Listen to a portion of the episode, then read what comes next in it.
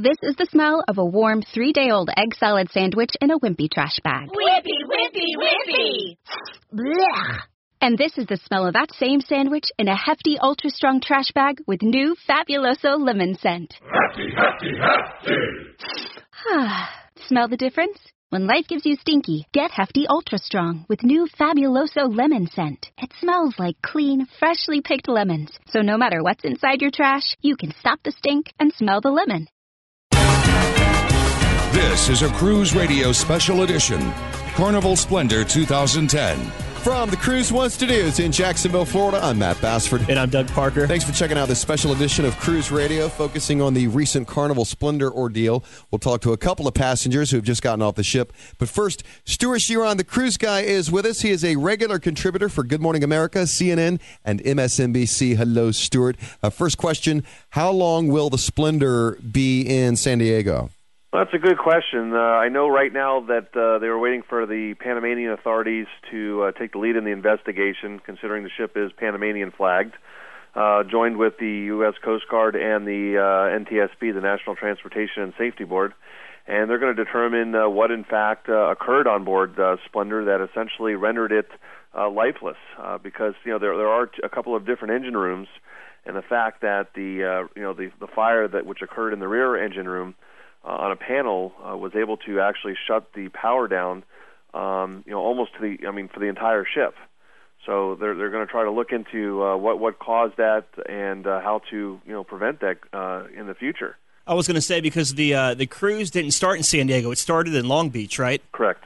And what kind of itinerary does this ship usually run? Uh, the Mazatlan, Cabo San Lucas, uh, Puerto Vallarta. Okay, Stewart, I have a listener question here. Basically, they're asking, I'm paraphrasing here, why did the passengers have to go through customs uh, getting off this ship when the ship left out of a U.S. port and never went to a foreign port? The answer is the Western Hemisphere Travel Initiative, which went into full swing uh, within the last couple of years, requires that uh, cruise ships that are going from one U.S. port to another um, ha- in different ports, they they do have to go through customs. So if you're the there's a close-in loop which uh, allows cruise passengers to not have to bring a valid U.S. passport, which means that if you sailed two uh, round trip out of Long Beach or Los Angeles or Miami or Fort Lauderdale, then you don't need a passport. But when you're beginning and ending in two different U.S. ports, then they do require that uh, customs uh, be uh, uh, taken care of.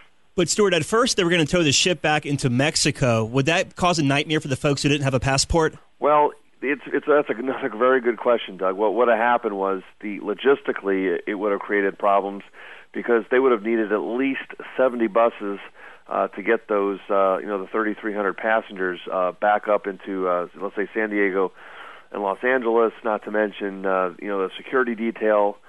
Uh, you know, as as they uh, proceeded up, and uh, as far as the the customs, uh, that that, that could have been uh, that could have been a problem. I mean, of course, uh, you know, there there would have been some exceptions, but it just would have created uh, more problems.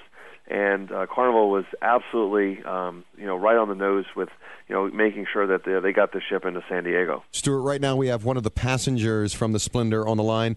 Amber Hasselrud from Southern California is with us. Perhaps you saw her on NBC. One of her relatives was very elated this year when she got off the ship. Amber, welcome to Cruise Radio. Thank you. The news on TV has painted quite the picture of this ordeal, and it's funny to see some of the people interviewed acting as if this is the worst experience they've ever had in their lives with nothing to eat but dirt and spam. Uh, have you had your fill of spam, by the way? Um, well, there was no spam. I I didn't see it. I know, obviously, when I got back, that all the media reports were asking us how spam was. I guess that's all the pictures you guys got showed them sending us spam. I did not actually eat any spam. I did not see any spam. Um, but sandwiches and salads were pretty much all we had to eat for the all the time. Yes.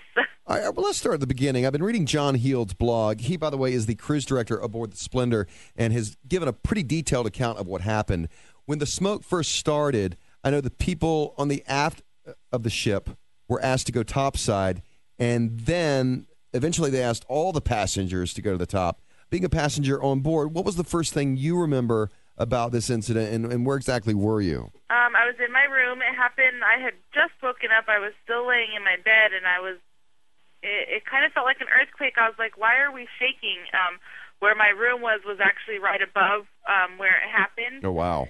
And um, so I could feel the room shaking, and it was a little bit loud. Um, I said previously, it kind of sounded like a jackhammer, not incredibly loud, but I mean, you definitely heard it. Um, then over the the speakers in the cabins, I heard uh, Alpha Team, Alpha Team report to engine room. Oh boy! And I was there with my mother, and I was like, well, that probably doesn't sound so well. so I got up and um, went to the restroom and got. We, my mom said this is probably a good time to get dressed, and we yeah. Sat there until we heard some more news. So I guess there was a little bit of a waiting game after that. What was the next series of announcements? Um, it wasn't too long afterwards um, that I, John he went over the speaker again, and he said that there was a smoke issue, and that um, some of the hallways, I guess, had been filling up with smoke. While I was in my actual room, I could not smell it at all. I had no idea there was smoke until he actually said something. Wow.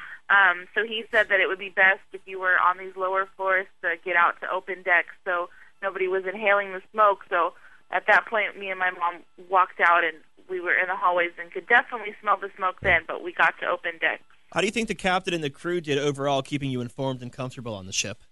Um, as far as the, I mean, the first day, I would say maybe almost every 30 minutes, I heard that cruise director. He was giving us updates. He, I mean, we definitely weren't in the dark about anything. I mean, our, I know that our safety was their number one concern.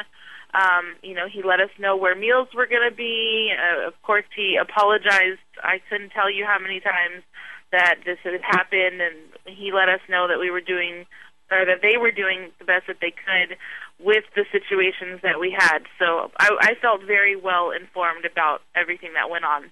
That's good. Uh, what about the other passengers? Was there a, a, general sense of solidarity and, and, and people trying to stay light about it, or were there some people freaking out? What was the vibe? Um, I, n- I never really saw anybody freaking out. Um, for the most part, I think everybody was well, I don't want to use the word happy, but uh, content, I Yeah, guess maybe right. with with what was going on. Um, I didn't see anybody freaking out, running like, "Oh my gosh, what are we gonna do?" There was no kind of panic situation. Everybody was pretty calm. I mean, I think everybody was a little bored at Right. first until until they opened up all the free liquor. Well, that, that was my next question. When did that uh, come out? The free beer and wine, the the, the booze fest. Uh, that was on Tuesday. Monday was a little. Uh, I mean, obviously Monday was the day it happened, so there wasn't much going on that day. There was a lot of sitting around. Right. Tuesday, Tuesday evening. By day Tuesday two, they're like, we got to get these people loaded. Tuesday evening, they it was free beer and free wine. Um, I don't believe they did mixed drinks because there was not a lot of ice on Right. the ship, Right. so that was not so. But I mean, and, but Somebody they did have free that- beer and free wine as much as you wanted. I mean, obviously they would give you one at a time, but I mean, you can keep going back. So I, I had heard that uh, it, it, it was warm beer, though. Is that right? Somebody said that it was got to the point where it was just warm beer. I think more of the Wednesday night was a little bit warmer. Yeah. It was it was never hot, but it definitely wasn't cool. Um Right. I know a lot of people drink Coors Light and the mountains were not blue, but uh but it wasn't it wasn't hot, so I mean we but just, free beer is better than no beer, I guess. yeah, I think we just lost the Coors sponsorship. So after all this, will you be sailing Carnival again? Um, I will. This was actually going to be my first cruise. I've never been Oh, on wow. one before, and um, this was my first, so it's definitely an experience. But I mean, the the crew, um, the cruise director, everybody was incredible. I mean, they were so nice, and I know that they worked so hard. They were friendly. Any questions that we asked, they were there. So I mean, partly because of the crew, I will go with Carnival again. But I mean. Good. Uh, I, I don't see that this ever happening again in my lifetime, at least not to me. Well, yeah, it's got to be like a lightning striking twice kind of a thing. And it sounds like you've got a really Right. healthy attitude about it. It was funny to see some of the interviews on television where, again, you'd think these people just went through World War II or came back Right. from Iraq or something. I'm like, really? Really? Was it really that awful, people? yeah, I mean, for the most part, I think most people have the kind of outlook like I did. You know, it Yeah. wasn't their fault. Right. They didn't plan this. They didn't put us on this ship to to go start an engine fire and leave us in the middle of the ocean. It was an accident. You know, does it suck that it happened to us and it ruined our vacation? Sure, but they did everything they could to to get us back. Of course, there's always going to be those few people that that think that Carnival owes them the world and everything. But for the most part, I think most people have my outlook that hey, we got through it, we survived, we weren't in danger, and we're mostly all back home safe now. In closing, Amber, if there's one thing you want to share with our cruise radio listeners, what would that be? It would be just the staff, the the crew, the everybody on the ship was absolutely amazing and friendly and and worked their butts off to do everything that they could for us passengers. So And- um, I would just want people to know that Carnival is is great, even though this happened. I mean, it could have happened to any cruise line, but they were amazing. And like you said, I mean, this doesn't discourage you from cruising again, especially since this was your very first cruise.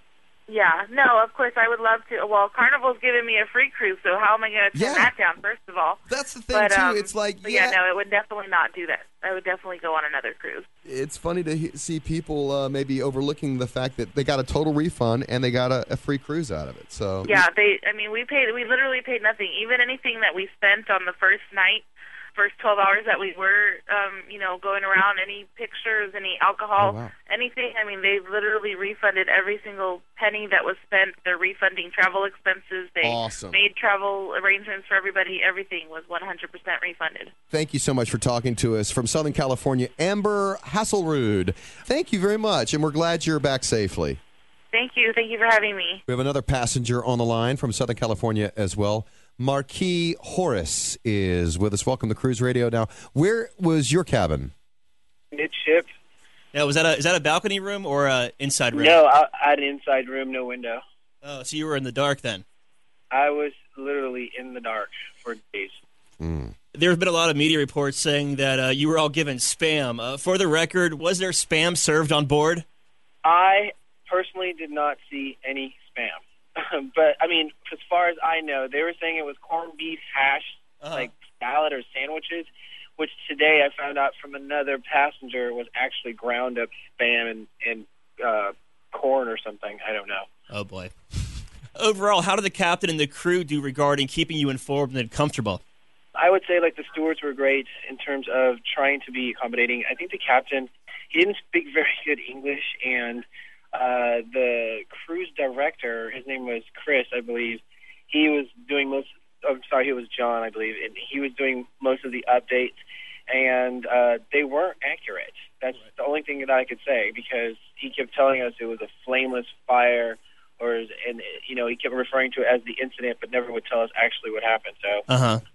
and then they talked about tugboats, and tugboats didn't show up when they say they were. And uh, we were going to Ensenada, then we weren't, and then we ended up in San Diego. So, Marquis, how are the fellow passengers handling this? I mean, uh, most people were trying to just, you know, we were stuck. There's nothing else you could do besides try to find some sort of camaraderie with each other and play cards and, you know, try to do whatever, you know, to keep yourself occupied. Most of the time, it's like you could just sleep because, you know, there's nothing else to do. At certain points, you just got bored. And then after, like, towards the last days or last two days, the cruise people start to, you know, uh, put on events, and especially for the kids, they uh, they did like kids camp still, and I don't know what the kids did, but you know, there was lines for everything. So Surely there wasn't much more to do than drink warm beer and just kind of play cards. Was there like music and stuff playing as well, like the band and such? Mm, not that I heard. There was no band playing. There was no no power, so there was no instruments to be played. Only thing is, I think I heard a piano at one point. Uh, that was in the middle midship somewhere, and that's it. That's all I heard. All right, Marquis Horace in Southern California. Uh, thank you so much for talking to us, man. Uh, no worries. Uh, as passenger Amber just stated, um, she was not only compensated for the cruise, but also all the alcohol, all the photographs were uh, refunded, all the uh, airfare and hotel that was all refunded. Carnival took care of that. Plus, they gave her cruise as well. Do you think this was fair compensation? I think they they were very generous. It's it's unfortunate that you know the, the their vacations were essentially ruined. But you know, I think Carnival. I mean, right from the very beginning. I mean, they didn't come back with them and and and, and essentially say, you know, do you think uh, a two hundred dollars shipboard credit will uh, get us through this per person? Right. I mean, they they came out with uh, you know the full refund, uh, fu- uh, future credit, um, transportation costs. I mean, they they were very generous from the from the beginning. And what was also nice is this is a great example of a, of an excellent PR team because they really, you know, came out with with the information. They were very forthcoming, very um, available to to answer questions, so the media could get the to get the stories right. And uh, you know, it's it's it is unfortunate their vacations were ruined. But you know, I do want to point out that I mean they were uncomfortable but they were safe, and that, that's that's the, that's what we got to keep our focus on. Well, and as we've heard, Carnival did an excellent job of really making them feel comfortable. I think they handled it with aplomb and and, and professionalism, and uh, and and it is unfortunate that the media will, I guess, blow it out of proportion in a way. And, and, and maybe makes Carnival just look they're, less they're favorable. yeah, they're embellishing the story. Yeah, they're doing what they do But, best, yeah. and that's just uh, total exploitation. Well, it was it was a slow news week, and you know, but there were a lot of people out there that were interested that may not understand the industry as well as a lot as a lot of us do, and uh, it was a great way to be able to show that you know what there was a fire, it was immediately taken care of, no, you know, there were no loss of life, and the emergency systems on board the ship, uh, you know, worked. How does this going to affect future cruisings? Looking into your crystal ball, is it going to be okay? You think for Well, I Carnival? think, Doug, the you know there there there are no cancellations as a result. Uh, bookings, uh, you know, thank thankfully after the uh, el- election anxiety period, uh, you know, is worn off. Uh, that bookings actually have uh, ev- you know picked up even more. Uh, we've had some you know very good news stories. Uh, Allure of the Seas just arrived. Celebrities Eclipse is arriving. Uh, Holland America's Nieuw Amsterdam arrived uh, a week ago. Celebrity, I'm sorry, um, uh, Seabourn's uh, brand new Sojourn, one of the absolute nicest ships in the world, is is on her way. Uh, so there's a lot of new ships, and, and people are very excited, and, and cruising is is doing well because of these new ships entering service. And uh, you know, people are just you know just have I think reassured that that cruising not only is just the best vacation value, but it is still very safe. All right. Thank you, Stewart Chiron the cruise guy, and our guest, Amber Hasselrud and Marquis Horace, both in Southern California. We appreciate your time. Watch out for our premium content, giving you full access to our unedited interviews. Yeah, if you haven't signed up for it yet, what are you waiting for? You get a free trial, also uh, two ninety nine a month after that. You can't beat it. For example, our recent episode aboard the MS Eurodam, we had a real candid one on one conversation with the captain, which went on for like 18 minutes. But on the free show, which is found on iTunes every week, uh, we could only use five minutes. So, again, one of the advantages of subscribing to premium content on cruiseradio.net. We are also on Twitter at Cruise Radio and on Facebook at Cruise Radio as well. From the Cruise One studios in Jacksonville, Florida, I'm Matt Bassford. And I'm Doug Parker. And this is Cruise Radio. Say goodbye to your credit card rewards. Greedy corporate mega stores, led by Walmart and Target, are pushing for a law in Congress to take away your hard earned cash back and travel points to line their pockets. The Durbin Marshall credit card bill would enact harmful credit card routing mandates that would end credit card rewards as we know it. If you love your credit card rewards, tell your lawmakers hands off my rewards. Tell them to oppose the Durbin Marshall credit card bill.